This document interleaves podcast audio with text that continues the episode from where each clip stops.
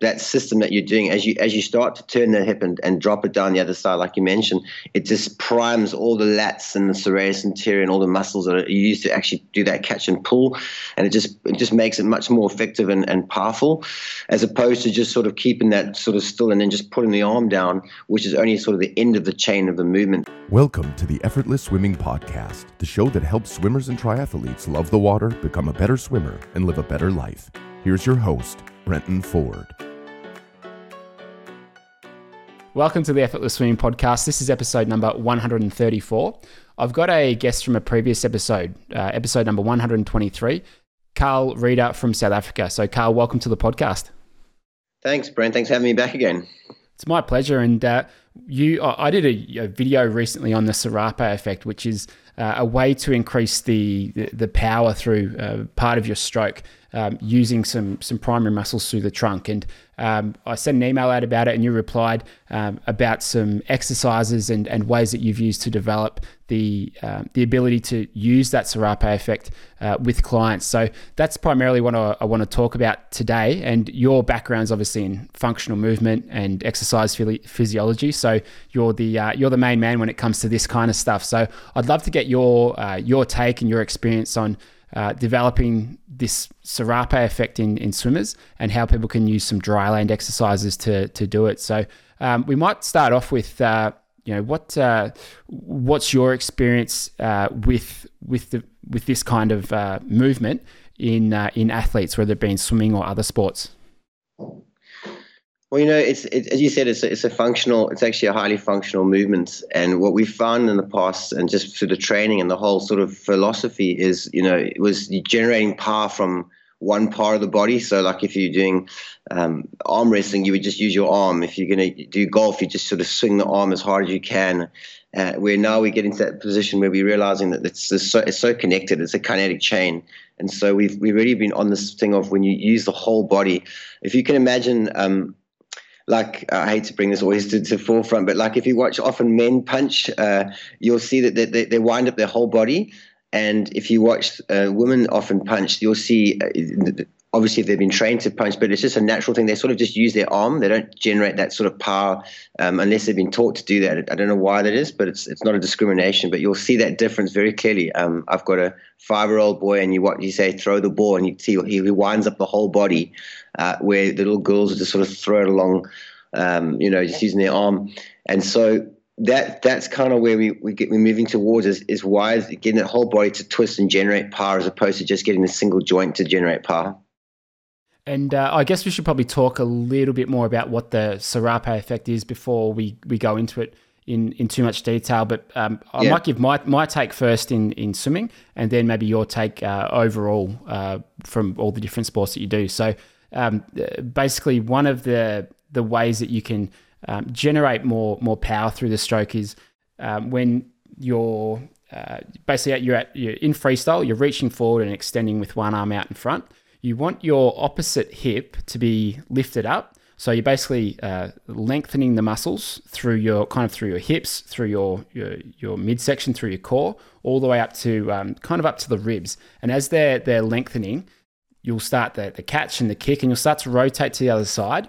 And it's this contraction and shortening of the muscles that give this sort of snapback effect to get this nice sort of drive forwards to the other to the other side. And it's really that sort of uh, that flow and that nice uh, rhythm that you see really good swimmers have.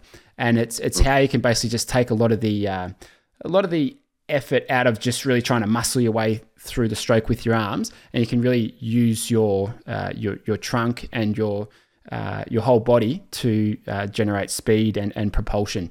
So that's kind of my take on it from a, a freestyle or a swing perspective. Um, yes. What What about you? How's how was my interpretation of it? No, it's a great, it's a good interpretation. I think you see, with the, with the turning of the hips, you you you bring in, you, you sort of start the flow of movement. You start, it, you get that you, that you power up. You almost prime the the core system, and it's important for the listeners to understand. You've got different systems in the body, and so that that that system that you're doing as you as you start to turn the hip and, and drop it down the other side, like you mentioned, it just primes all the lats and the serratus anterior and all the muscles that are used to actually do that catch and pull, and it just it just makes it much more effective and and powerful powerful, as opposed to just sort of keeping that sort of still and then just putting the arm down, which is only sort of the end of the chain of the movement. So you, you you're having to really um, generate as much power as you can through your shoulders, as opposed to all the power you've lost by priming that system. Yeah, and the way I the way I normally explain this at uh, at clinics is uh, when uh, let's say you've got a, a baseball and you're mm-hmm. asked to throw it as far as you possibly can. Do it without rotating your hips and your shoulders, or you can use this your arm. So there's no rotation at all through the body. See how far exactly. you get it, and then once you're allowed to open up through your your hips and your your upper body, you're going to get that ball so much further. Like you think of someone pitching a, a baseball, and it's uh, a, it's that effect. That's the Serape effect in in action. Exactly, and we have that in the golf swing as well. But as you said, baseball or, or, pretty much ball sports, throwing, it's it's it's used, and we'll we'll touch on exercises that guys can do and, you know do in the gym as well because it's it's something that's I often see um, the incorrect placements of the position on the land that doesn't that actually sort of goes counterbalances the Serape effect. Yeah, right. So let's uh, let's get into to some of that. So, what uh, where should we start? Maybe some of the exercises that people can do to uh, start to develop this in their uh, in their movements? Yeah, I, I mean, it, there's so many, but one of them is, is even just boxing. Like if you had a, if you were to have punching gloves on and you were punching a bag, you know, you wouldn't just punch just with your arms. You would be using your whole body, uh, if, if you can picture that. And then the other thing is, you know, like things like lat pull backs, not lat pull downs in the gym where you're sitting down, but where you actually have the your the, the cable in front of you and you, you're pulling. I'll I'll do some videos for you like last time and share that with the guys. But just basically where you are standing in a, in a, in front of the of the of the machine and then pulling the, the arm back if you can imagine sort of like pulling your elbow back behind you but and I'll go into some of the technique stuff now because it's very important is a lot of the a lot of the positions that people stand they stand with their feet in line with one another so they stand square to the machine and so you've got now balance on the sideways plane, but if someone was to come and push you forwards or backwards, you wouldn't have that uh, stability. So you, are not in a good position. And then what happens is you stand in what they call a split leg position, where you have your left leg uh, in front of your right leg. And very often, many of the of the of the guys who are doing this in the gym, their legs are too split. So now you have front and back support, but now you don't have the lateral support. And one of the one of the major players or muscles that are working in, in, the, in the body there are your obliques, your side rotational muscles, and your abdominals. And so, if there's any sort of um, instability with imbalance, uh, then that seems to be a major handbrake for you to actually generate power. So that correcting the position is important, and, and the correct position is just is to stand slightly split and about just just about shoulder width apart. And I'll document that on the in the video and just show people the correct position because that that plays a major part of getting the abs and the whole system to work properly. Mm. Yeah, I like I like that, and we one of the things that I I doing clinics with people. So one of the, the sort of final drills we do, it's uh, it's almost like a sort of single arm freestyle drill with a slight variation to it. But when they uh, when they're doing this drill, one of the things we kind of have to adjust for for most people is we've got to get them to actually reach forwards first. So reaching forwards with their arm before they start pulling. Ro- yes. Open up through that opposite hip, so rotating the hips, and that's getting that that lengthening of the, of the muscles and actually kind of getting on the side a bit because if they don't get that reach forward with the hand and opening and, and lifting up through the opposite hip, they're not going to get that serape effect. And um, and once they do make that change, you, you, see their stroke just or their distance per stroke increase massively um, because of it. And uh, and then I think you know doing this stuff on land is a really good way to transfer. Um, is a really good way to kind of get this stuff happening in the water uh, a lot better. Absolutely. So so is, is, is that kind of the first uh, thing that you'd start with? Is the is the position of people? No, well, I, I think getting them to really understand, because you know we're talking about athletes here, but the majority, a lot of the guys, listeners may just not be, you know, athletes. Is, is actually just doing where you you teach them this thing where you sort of uh, swinging your arms, even just walking, where, you, where you're not just swinging the arms, you've got the whole body moving, and then you go into the sort of sort of these punches where you sort of horizontal punches out in front of you, so left arm back, right arm punching forward, and then teaching them to to bring the hips as well to get get the to move the whole body, uh, like we're talking about the hips. Uh, the same with doing a shoulder press. Like when you when you take a shoulder press exercise, you take a light weight and as they're punching up into the air, that they actually the whole hip moves to the left. So as the right arm goes up, as if you're doing a reach in swimming, your left hip should be turning to the left hand side as well. It should be opening up. So it's quite a good exercise to also to do with the swimmers to get them used to this idea of I'm not just reaching my arm out, the whole body is moving out. And then obviously, if you were going to do the pull down, that would to create this sort of similar sort of effect for swimming, you'd have a you'd stand under a cable like a lat pull down machine and, and get them to pull down, but not just pull down with the arm, but pull down and twist the hips at the same time. Yeah, nice. Uh, um, and, and so, would you be using these more to train the the full movement? So, getting all these uh, muscles to work together, uh, especially in the beginning, obviously. But is it is it more about getting the muscles to work together rather than trying to strengthen that that movement, or is uh, it a combination of both? It, it's a bit of a combination, but I think to start off with, you've got to build a coordination. You've got to get the guys feeling what it, what does it actually feel like. Like, and I think your analogy of throwing the, the ball is also great. You know, you, they can actually feel like you know you don't need to go and strengthen hectic muscles to throw the ball. You can actually see the effect straight away by turning the body. So just getting them to feel like, well, if I put on a 10k weights and I I use my arm and then I use my body, I can feel that feels much lighter and more efficient. Um, and you don't want the movement, and that's what we're training. You don't want the movement to be sort of um, disconnected, which we see a lot in golfers. They, they try and flip their hips now, and then they lose they lose their connection with the arm, and then or like you you you have your swimmers sort of directing their thoughts towards their hips, and then they'll forget to pull. You know. yeah, yeah, exactly. And it's I find it's um, yeah, it can take a little while to to develop that, especially if they if they haven't currently got that in their stroke, that coordination, yes. um, it's it's going to be pretty awkward for two or three weeks at least. And uh, uh, but they'll probably find over the course of a couple of weeks they start to get it more and more, and they notice when they they get it, they feel like, oh, all right, man, that was that was good. I, I could feel that sort of flow coming into the stroke. And uh, and what I find with the with freestyle that um, that can help with people to kind of progression in a way that they can can go through is so first of all you want to make sure that you're uh, reaching out enough you're rotating your uh, your torso and your hips correctly so for you know generally it's going to be about 40 45 degrees through your uh, shoulders rotation side to side yes. and the hips yes. will be about sort of 30 35 yeah, roughly that so a bit less than the shoulders uh, now if, if they're in that position then then they've got a, a, good chance of having that Serape effect come into play. But what can help them in, in freestyle is uh, to really make use of it. You want to get your catch, so the sort of downwards tipping of the hand or the fingertips, get that to sync up with the downwards kick of your leg on the same side and that's going to yes. help initiate that rotation to the to the other side. So if you can get the correct rotation you can get the catch and the downwards kick to sync up then um, then you, you, it's going to make everything a whole lot easier. So I, find there sort of two um, two things that you, you need to have in place to get the the effect of it. Otherwise you're you're kind of uh, it's going to be hard to do.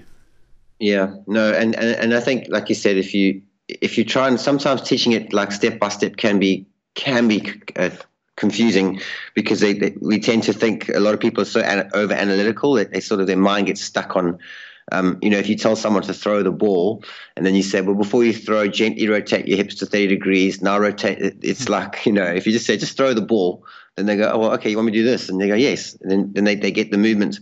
So i mean that's where your coaching you, you can see you know straight away like this is actually confusing the person. It's it's funny because it's such a natural movement. It's just that we've been so programmed by the fitness industry to isolate movements, and I think we've got. That's why we're trying to get back to functionality again. Yeah, yeah, and that's uh, it, it kind of goes along with uh, oh, well, just overthinking things in general. But uh, as soon as you as soon as you're thinking too hard about a movement, you're going to lose the timing of it. So while I think it's some of these movements you might want to do slowly, like with some of our sort of catch drills and so on, like you, you want to do them slowly so you know that you're in the right position and you can make sure that you're there. But then when it comes to actually bringing that into your normal stroke, you want to back off some of that, uh, that the thinking, the thinking side of your brain and go a bit more for feel and especially for this Serape effect, like you will feel when it's when it's happening, and if you can just yes. kind of uh, try and uh, replicate that feel as often as you can, as opposed to thinking really hard at trying to do it, uh, you're going to be so much better off going for that that feeling side of things.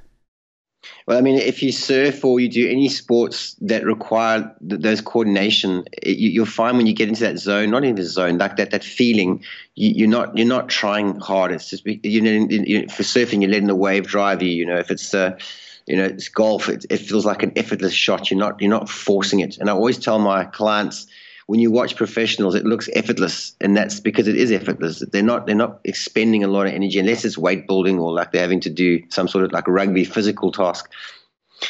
But I also want to touch, Brent, if we can go there, is is some of the roadblocks or, or not roadblocks, handbrakes to the Serape effect. I'm not I'm sure, sure if your if your listeners would be interested in that. Yeah, that'd be great. Let's get into it. So you you mentioned the, the overthinking. You know, we we know that the right side of the brain is is the, is is the analytical side. Sorry, the left side of the brain is the analytical side. So what happens is that when people are trying too hard uh, to to to try to improve a technique, it, it, it sort of sends it sort of primes the right hand side nervous system, and so they actually they they actually avoid left side uh, so your whole left side's compromised. So you find that they're pulling too hard on the right side, and the left side's not getting. So you may even find in swimming that they, they, they can turn their head easy to the right but not to the left, and that also may be a postural thing or or, or, or a um, just not a coordination thing. But you'll find that they, they tend to get tight on the right hand side, and that affects the whole left hand side. So that's quite an interesting thing because you want both sides to be working pretty efficient and you'll find we talked about this before as well. You've got asymmetries in the body, so that can be postural. It can just be many things. Their, their daily work, um, maybe they got one leg longer than the other. There's a lot of things going on there, but you want that Serape effect to be, you know, maybe 55, 45. You don't want to have like 70% on the right side and 30% on the left hand side, especially if you want to really improve your technique and get uh, be competitive. So, um, so looking at that, so there's. Uh, there's issues sort of uh, functionally and, and with mobility uh, with a lot of people that will restrict their ability to sort of put this into into place and, and put it in sort of evenly uh, on both sides. Is that what you're saying? That's what I'm saying. Yeah. So you'll find some people say, I'm just so much so much easier to do on my right hand side and so much harder to do on my left hand side or i feel so like I, I, don't feel like i can coordinate or get the right muscles working and and so that's kind of part of what i do with with my guys is is saying okay well let's just find out where those handbrakes are because you even though your technique might be right if the muscles are not firing you, you're not going to feel that effect uh, so back pain's another one.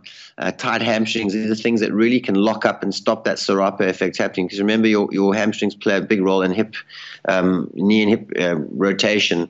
So you know, it's just trying to piece the, together the puzzle and find out um, why they're not getting that movement. Hip flexors. I, I, know you're aware of those. Those also really can lock out the Serape effect because that's kind of where they start.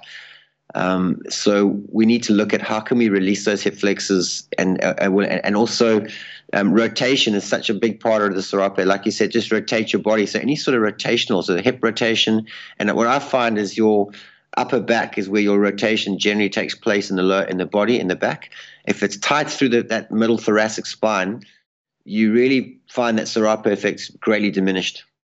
Oh, c- completely. And there's there's two things I want to sort of touch on there. The the first one is that thoracic, uh, thoracic mobility. Like um, I've I've sort of found this uh, when I've travelled a lot or been driving a lot, and also just carrying carrying the kids around. Like my my thoracics are I reckon about fifty percent down on what they would normally be if I'm you know, feeling good yes. and, and, flexible, and uh, and it just I, I can't recover as easy. I can't rotate as easily in in the stroke. So I think that's that's absolutely uh, key, especially for for swimming. And I know uh, a lot of uh, a lot of physios who have worked with the uh, with the Australian swim team and, and top level swimmers, and it is it is one of the um, the primary things that they look at is that thoracic mobility. And I mean, most of those guys are fine, but uh, uh, especially among the you know people who are just swimming recreationally, it's uh, it's a big one, and and that hip flexor mobility as well. So with with the stroke, you know, when we look at people kicking a lot of the times they can't lift their uh, leg up enough in the the up kick to where their yes. the the thigh always stays below the the hip line. So basically, they're creating drag on their on their thighs because they can't lift their leg up high enough. Um, you kind of starting from the glutes and then using the hammies yes. a bit as well um, because yeah. they're so tight through there. So I think if you can get if you can have decent thoracic mobility, decent hip flexor mobility, um, it just frees you up to do uh, a lot more in the stroke and, and, and get this Serape effect happening. And um, I know that's yeah that's a big chunk of what of what you do um, with people where you are and also online, like the functional sort of movement screening. So, can you go into a bit of detail with um, the, I guess, the process that, that you go through with with people to analyze where they're where they're at with their functional movement, and then the uh, the way that you go about helping them make those changes that they need to.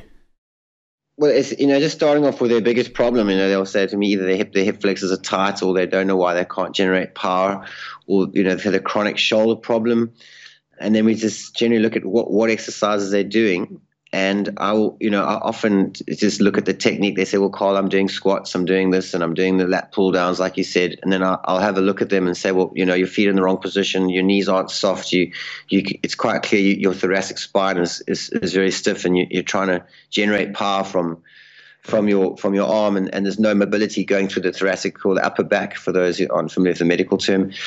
So really just guide them through that. And, and also, I, I, do a lot with the mind and the body. So, like I say to them, you know, are you trying hard here? And they say, oh, I'm, I'm, I'm a perfectionist. I'm, I've got to get this right. You hear, especially with professional athletes, I've got to get this right. I've got to get this right. And and I, and I just try to, like you say, go back to feeling. And and suddenly they'll say, but now my my whole body feels so much looser. What have, you, what have you done? And I said, I haven't done anything. All I've done is just point to you where the where the roadblock is or where the handbrake is.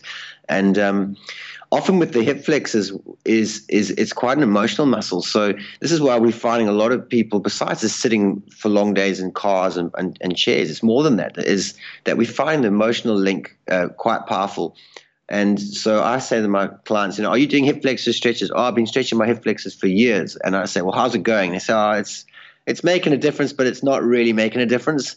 And I say, okay, well, we need to look at we've got either we've got to look at your posture and we're also going to look at the, the mind side of things as well. I think, uh, like you know, sports psychology and things, it's a major player. So I cover all those topics. Um, I don't go into too much into psychoanalysis, but I just try and point to them the very common things that, that, that go through people's minds that can lock them up. Yeah, you're talking my language. I one of the things that I kind of like to get an understanding of is what are some of the beliefs that people have about about swimming and about their swimming, and we see that a lot of a lot of the uh, faults or the issues that, that will sort of come out in their in their technique is because of these um, these beliefs that they have about what they need to do in the in the stroke and also yes. just their general um, their general approach mentally to um, to their their swimming. So, for example, um, sometimes people one one big one, for example, is the recovery. So when the arm's coming over the top of the water, uh, people have been told you need a you need a high elbow recovery, get a high elbow recovery, and and they see that as you need to bring your hand close to your body, get the elbow up nice and high, and it just throws the their whole body out of whack, especially if they're tight yeah. through that thoracic movement. And it's like, all right, number one, no, well, you you sort it. you don't want a, a low or a dropped elbow recovery, but um, just be open with that recovery. Get that hand out wide. Give yourself some some freedom to move. That's going to free you up, and that is going to have this uh, this domino effect with the rest of the stroke. So, so uh, things like that. Also with the catch, as people are moving through the the catch phase of the stroke, we we talk about that as the setup phase. And yes. don't worry about the power there. It's, it's all about get yourself in a good position, then you can start to, to build up the power. So um, just getting them to to relax there. And and again, that can be one of those things that, that is a handbrake for them. And and in terms of sort of mindset, it's like some people put so much pressure on themselves to um, to to swim fast or to to improve that they they end up uh, just thinking too much or, or trying too hard and, and, and not allowing themselves to just kind of go with the flow and feel the stroke. And swimming is so much of a, a feeling sport that uh, being up in their in their head too much will will stop them from um, will often stop them from improving their their swimming. So yeah, yeah, I think we're um, I think we're on the same page with that uh, with that sort of thing. And was that something yeah. that you uh, uh, that you've always sort of coached, or was it something that you that you saw as you were uh, working with people more and more?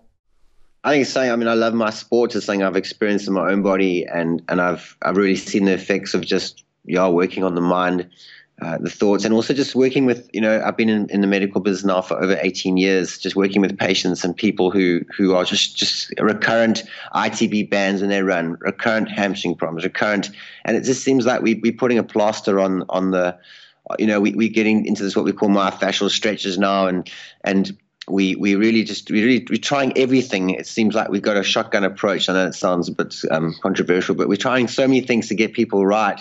Um, and there are definitely results, but we often often we're not getting to the simple things like you say, trying too hard.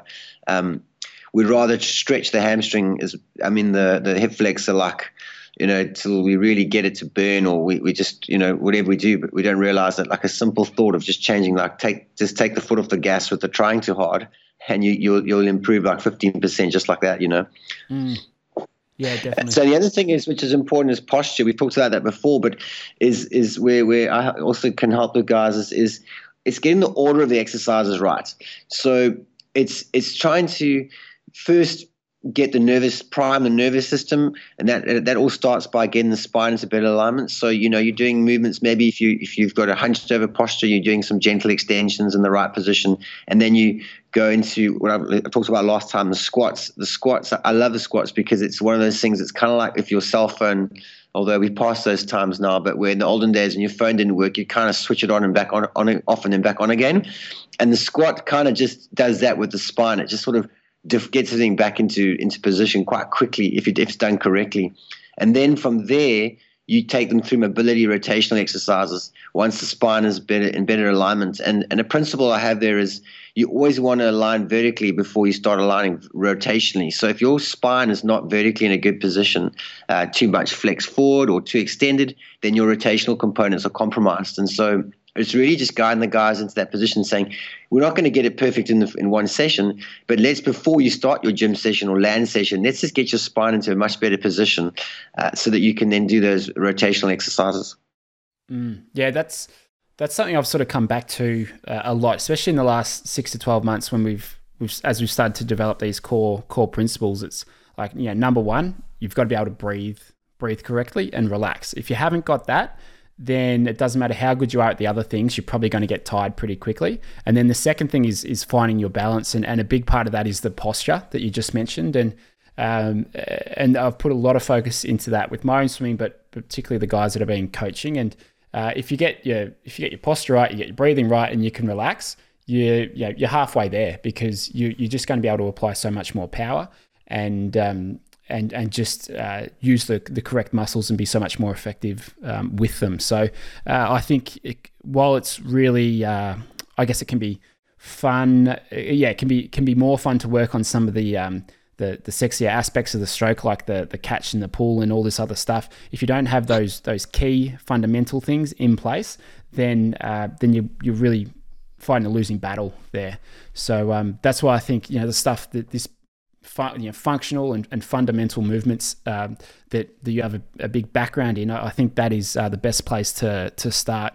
Uh, especially for people who may not have been doing a lot of exercise. They might have taken 10 years off or 15 years off uh, and, and then just gotten into it now, maybe what because their kids have grown up and they've got the time, or if it's just something that they've uh, that they've picked up because they want to get fit um, those with, with, that haven't been sort of uh, moving or exercising uh, continuously since you know since day dot, then it's even more important because uh, if you if you can't move correctly, then that's when the the injuries uh, will come into to play, and it's gonna it's gonna you know sit you out for um, a couple of weeks or a couple of months or uh, even longer. Exactly, and I think, like you said, also the saying that we see it's, it's amazing is body awareness. Um, just you ask the average, especially with the men, um, they they just seem to be very disconnected to their bodies. So you, I mean, obviously, elite athletes are, are more or more tune, in tune with their bodies. But you ask them to lift up their arm, and and then and you say, "Do you feel anything?" And they say, "Uh." Yeah, a little bit, and then you say, "Well, how does your shoulder feel?" Or actually, it's really, really sore. And I'm like, I wonder why they didn't tell me that in the first place, or, or they just they can't give you an idea of how high they're lifting. And I think you know, men in particular are so goal driven that they they just focus on the result. They're not paying any attention to the function or the form of the movement. They're just as long as they can bash out three sets of ten at an exercise, um, then they're happy. It's done. It's a tick. And you know, I'm telling the guys maybe just go even lighter. Really pay attention to what muscles do you feel working. And and and often they'll say to me online, they say, I, I never really thought about that. And I'm going, well, this is the whole point. You know, you you I want you to be able to tell me, do you do you feel the glutes more than the hamstrings? Do you do you even feel your core? And they go, well, not really. I feel like my calves are doing everything. And I say, well, they are doing everything, and that's the problem. And then you go and you do your foam rolling and all your your treatments and stuff, but you you, you actually got to pay attention. It's very hard in the pool, but you can also get the guys to they can go. Actually, yeah, I do. I feel like I'm my hammies are overworking in the pool. Yeah. Mm. We uh, we had a camp in Hawaii back in March, and uh, a friend of mine, Annie Jones, she's a swim coach based in Boulder, and she she came out and did some coaching there, and um, she took one of the open water sessions, and she's and I'm yeah I'm probably I'm, I'm a guy I'm probably guilty of focusing more on the technical details and uh, not tuning into the my hippie side as much, I guess so to speak. Yeah. But um, yeah. Annie is re- very good at explaining the uh, or using analogies and getting getting swimmers to think about things in a in a different way. So using stories and and using uh, cues to to kind of tune into how they're feeling. And one of the big things she spoke about there was uh, the swimmer who's having the most fun is is winning. So just going going especially open water, go out there and enjoy it, and just uh, have have fun out there and appreciate what a you know what an awesome um, place we are getting to swim and and all this sort of stuff. And it just having that sort of mindset is is going to be much better in the, the long run than going out there and uh, and just focusing on getting from A to B as quick as you you can. And I mean, obviously, there's a balance of both, but tuning into that uh, that feeling side can can help a lot. And I think swimming is is one of those sports that uh, it, it is all about feeling.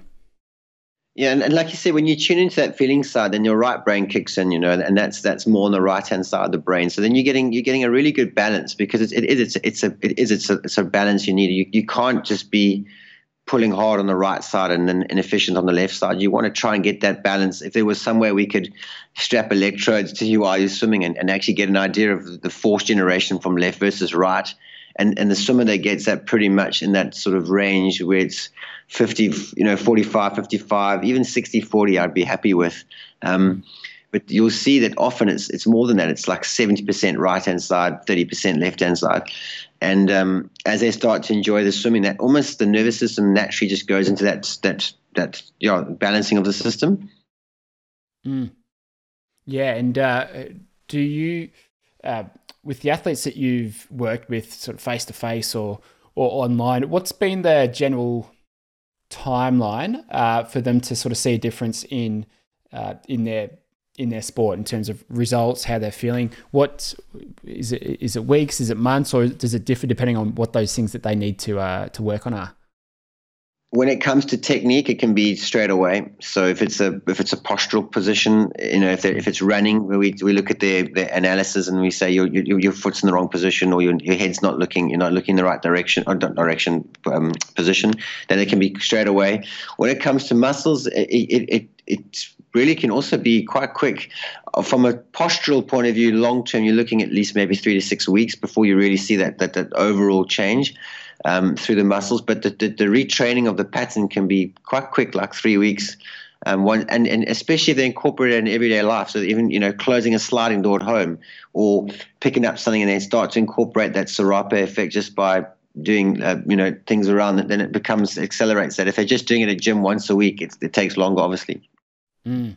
Yeah, and I, I, look at my three-year-old and he and just the way he squats to pick pick things up, and it's like perfect form. It's, it's like the and, and, then I try and do it, and my uh, I'm way too tight through my hips and through my Achilles and everything else. But uh, it's uh, yeah, just trying to do that stuff day to day is is really beneficial. So um, thanks so much for joining me on the podcast. And um, for any athletes who are listening to this and you might have some niggles in your shoulders or your knees or your hips, or you feel like you're just very restricted in some of the movements that you do, I'd recommend going to, uh, well, getting in contact with, uh, with Carl. So, uh, where can people find you and what's the best way to get in touch, Carl? Yeah, I have a website. It's a, it's a South African website. It's uh, carlreadercoaching.co.za, and that's Carl with a C or they're welcome to email me at carlwellness at gmail.com. And that's obviously Carl with a C again. And I, I, usually respond pretty quickly and just, and any, any questions they have about their training is most welcome. That's awesome. And uh, for, with those videos, we'll, um, we'll put some of those on the website at effortlessswimming.com and, uh, and link to your, uh, your website as well. So thanks again, Carl. It's been great having you back on and I'm sure you'll be back on again too. So appreciate it. Thank you. Most welcome, Brent. Thanks for having me.